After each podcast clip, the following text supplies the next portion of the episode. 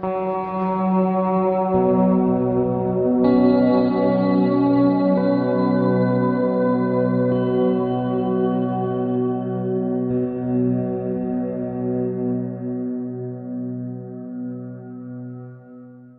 and welcome back to Hidden Animals. I'm Andrew St. John, and this is episode 7.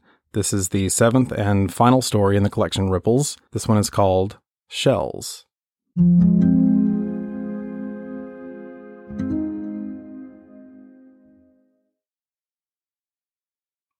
As the breakers hissed around his ankles, the old man shuffled along the sand. Every few steps, he stopped and leaned over to look at a shell most of them were cracked and splintered, on their way to being ground up into the same particles that covered all the beaches along the southeastern coast. He'd examine each one for a moment, then sometimes flip it over with his walking stick for a better look. The stick, a piece of driftwood nearly as tall as he was, about five feet in length and over an inch thick, had all but become an extension of himself. He had etched his name in block letters near the top Lloyd and it had been smoothed and polished by years of exposure to sand and salt. His skin, however, was anything but smooth. Like most other beach dwellers of his age, he was covered in deep brown wrinkles. After his wife passed, he had traded her companionship for that of the much brighter, less forgiving South Carolina sun. They had talked often of retiring to the low country, of spending their last years together among the salt marshes and sea islands, but her body had succumbed early to decades of grief and gin. In a way, she was lucky to have buried only one of their children, he thought. The fat and muscle of his youth seemed to have given way to wires and sinews that now barely propped him up. It was almost as if he'd been preserved by desiccation, worn down to a taxidermied skeletal frame. An expression of vague but persistent disapproval began in a furrow between his eyes and descended in sharp lines to the creases around his mouth. His walks were as regular as the tides. In fact, he followed the charts with as much precision as his body and the weather would allow. One hour after high tide, twice a day, he would take his stick and cross the boardwalk spanning the dunes behind his home. At the bottom of the stairs that led down to the beach, he would turn right and begin his hunt. As the tide retreated, it left behind thousands of specimens for him to evaluate. The old man knew the ocean's vocabulary well. He recognized the scallops and cockles and whelks by name and by sight. The clams alone required their own lexicon. Quahog, razor, Venus, coquina. An ever present layer of periwinkles crackled under his sandals while he made his one mile trek toward the mouth of the inlet. Inevitably, his solitary walk was punctuated by the squeals of children and the admonishing shouts of their parents. As peaceful as it was, this stretch of beach was also a treasured destination for tourists. Even in the colder months, the old man would still have to dodge a family or two to make his daily journeys. In the summer, his beach was invaded by vacationing hordes who plundered the shoreline, taking whatever living or dead specimens they wanted. He would watch as toddlers and teens ran amuck, poking at horseshoe crabs and taunting seagulls. Lobster red dads cast their lines into the surf to catch sharks or hunted in the tidal pools for blue crabs. Moms in their modest, skirted one pieces strolled with buckets, bags, and nets, collecting all the shells they could find. It didn't matter how many they had, there was always another and another and another. And so he plodded on, day after day, searching for the shells that were still intact. He found them beautiful, and he was captivated by the balance between delicacy and resiliency. Most were thin and brittle, cracking under the slightest pressure. Yet so many of them survived the pounding waves, the rocky jetties, the universe of wildlife shrouded from sight under the water surface. He could see why people treasured them, but he doubted very much whether they understood them. They just wanted some token, some artifact to take with them as a reminder of the experience. And for what? To sit and collect dust in some attic or garage somewhere? To be cracked and shattered inside a suitcase or grocery bag tossed into the trunk of a car? Maybe the lucky ones get displayed or decorated, but they are all eventually discarded. His wife had not really cared for collecting shells. She would stop and admire them on the sand, but she never kept them. A native of the Carolina coast, she had explained to him once that a shell was beautiful because of what it was a home. Some creature had formed the calcified armor as a way to survive, to protect itself from all the predators and caprices of life in the ocean. It was for this reason that she always left them as they lay. They belonged to the beach, to the sand and sun and waves, to the place where their architects were born and had perished. A giant pregnant cloud rolled parallel to the beach a few miles out. Its shadow swept over the old man and cooled him for a few minutes. Saturdays were usually quiet. Most of the rental properties on the island began and ended their weeks on Saturdays, so the turnover usually meant the beaches were somewhat empty in the middle of the day. Only a few families were out this morning, which made for easier hunting.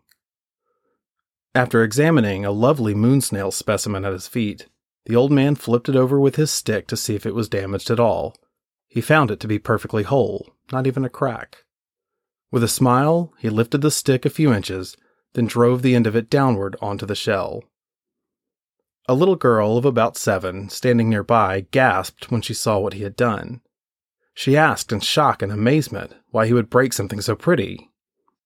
Because this is what the beach is made of.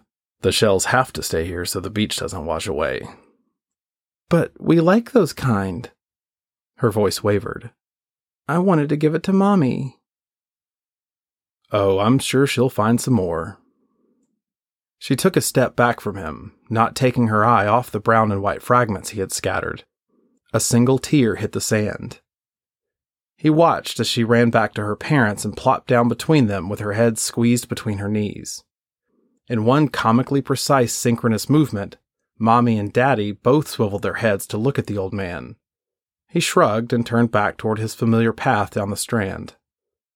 After a few steps, he toed a rather large scallop shell, dislodging it from the wet sand just beyond the foaming surf. It was whole, but had a hairline fracture that lightened across its ridged outer surface. Again, he lifted the stick and plunged it through the shell, and on he walked. As the waves crashed and swirled farther and farther out, he made his way back along toward the staircase, toward his home. Occasionally, he'd find shells that he and the other scavengers had missed. These were destroyed in the same fashion as all the rest. As he neared his point of origin, the little girl who had interrupted his earlier holocaust caught his eye. Her parents frowned at him nearby. For a moment, he thought she would burst into tears again. It was hard to tell as she squinted in the sunlight. Instead, she marched over to the blankets spread out in front of their beach chairs. She picked up a plastic bucket and carried it bouncing against her sun ripened leg over to the old man. Her parents continued frowning, but now in puzzlement rather than disapproval. Before they realized her intent, the girl upended the bucket, spilling its contents onto the sand. An impressive assortment of shells and sand dollars tumbled out. She looked up at him with her head half cocked. Don't you want to smash them? she asked. Oh, I don't think Mommy and Daddy would be very happy about that. Her mouth twisted in that childish expression of deep contemplation. After a beat, she stuck out her hand, clearly indicating a silent request for his stick. He hesitated, knowing what was about to happen. Nevertheless, with her pink hand remained outstretched in the same steadfast gesture, he complied, and now her parents could read the foreshadowed fate of their bounty. Within earshot of their protests, but beyond their physical reach, the girl's fist closed righteously around the stick and smashed it downward repeatedly in a rather fierce, butter churning motion. By the time they reached her and snatched away the weapon, every shell had been pulverized. What are you doing? Mommy demanded. I'm saving the beach. The girl's simple, cryptic reply did nothing to assuage their anger, and the old man tried in vain to stifle his amusement. What is your problem? Daddy demanded. This time, the question was posed to the old man. Having faced similar confrontations before, he knew better than to reason with them. After many years of being a father and a grandfather, he knew that children were quicker to understand because they had not yet been hardened by the emotional and intellectual undulations of experience. Unlike adults, children were not pursued by the demons of regret and shame. They were all future and no past. No problem here, I just want to go home and put my feet up.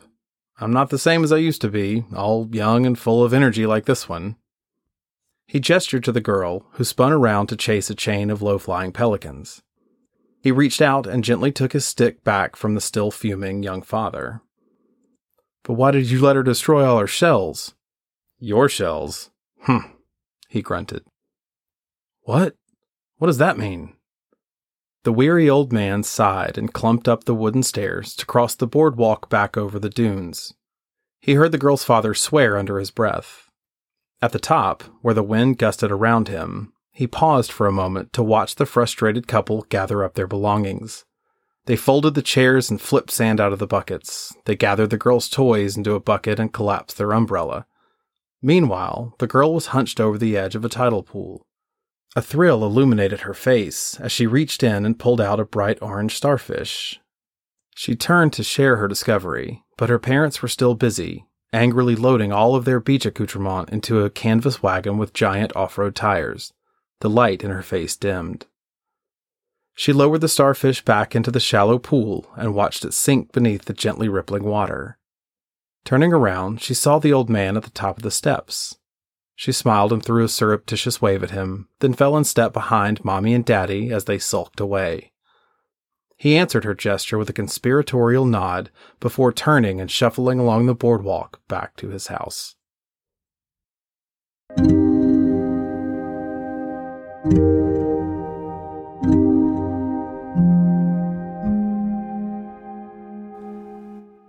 I remember one year uh, on vacation, at the beach. I was watching all the beach going activities going on. You know, people playing in the water, kids building sandcastles and running around, and guys fishing in the water. There were people walking around picking up shells. And I remember thinking that this is great. I love it. I love the beach. It's a lot of fun. To me, there's a lot of stuff you can do, and people have every right to go and enjoy this natural beauty, right?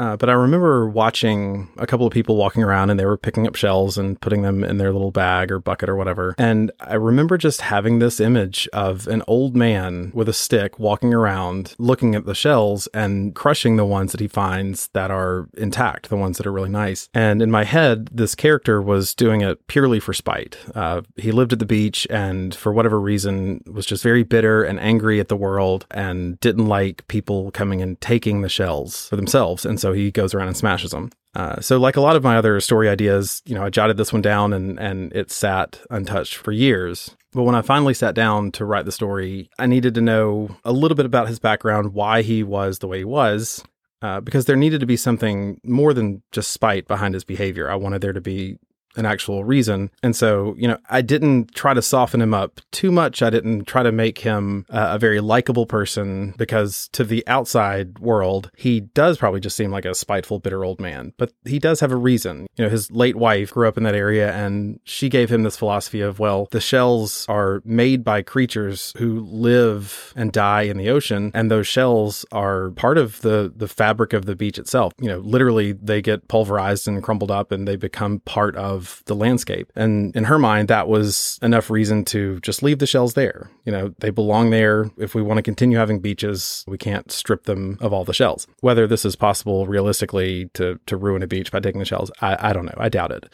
but in her mind, it's just the principle of it. And because of his attachment to his wife uh, and his, you know, he, he clearly loved her and was saddened by her departure. And so this is maybe his way of helping that sort of idea live on you know, instead of just refraining from taking them himself, he's actively going out and destroying them so that other people can't take them, which again, from the outside looks kind of crazy.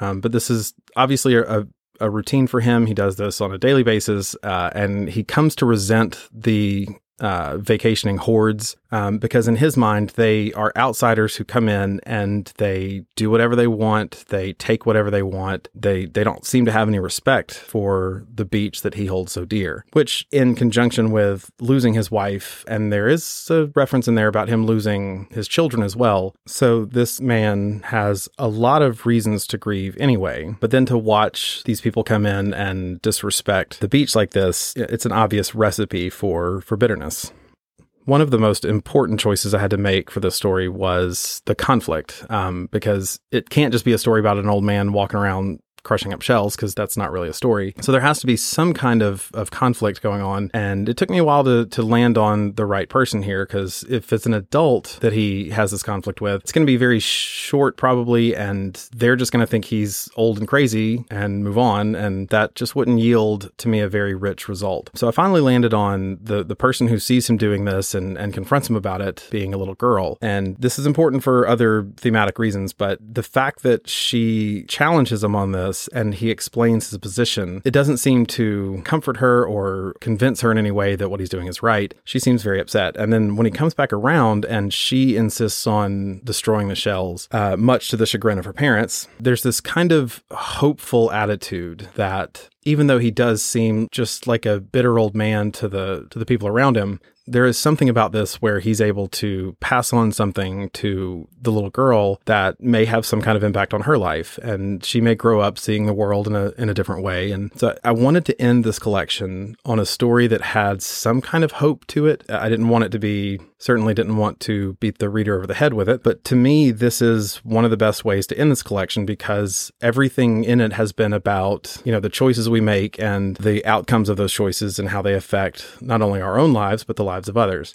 And so much of what has happened in these stories has been very negative, very tragic. So I wanted to end on something like this, where an action had a consequence that may seem like a trivial encounter or even a negative one. You know, nobody wants to make a little girl cry. But the fact that there was this connection between an older generation and a younger generation that does seem to suggest that there is hope in that we can learn from our own mistakes and we can teach people things from our own experience that will help them navigate through their lives and hopefully take those things and, and learn and grow and pass things on when they get older. So, sort of like the abuse cycle in hurt, there's also this positive cycle of teaching and learning and wisdom and, and all that stuff.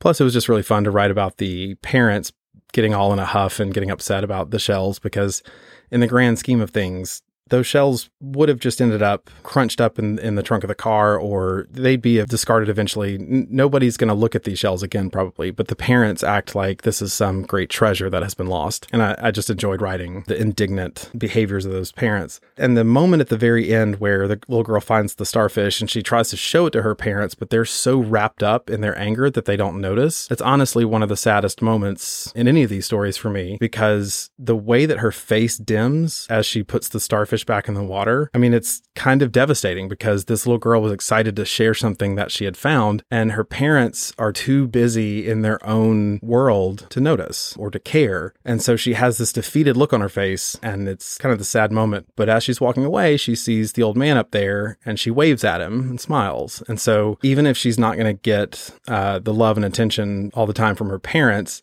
there are other ways to make connections with people. There are other people out there who, who can give us, you know, a little glimpse of happiness or hope or whatever.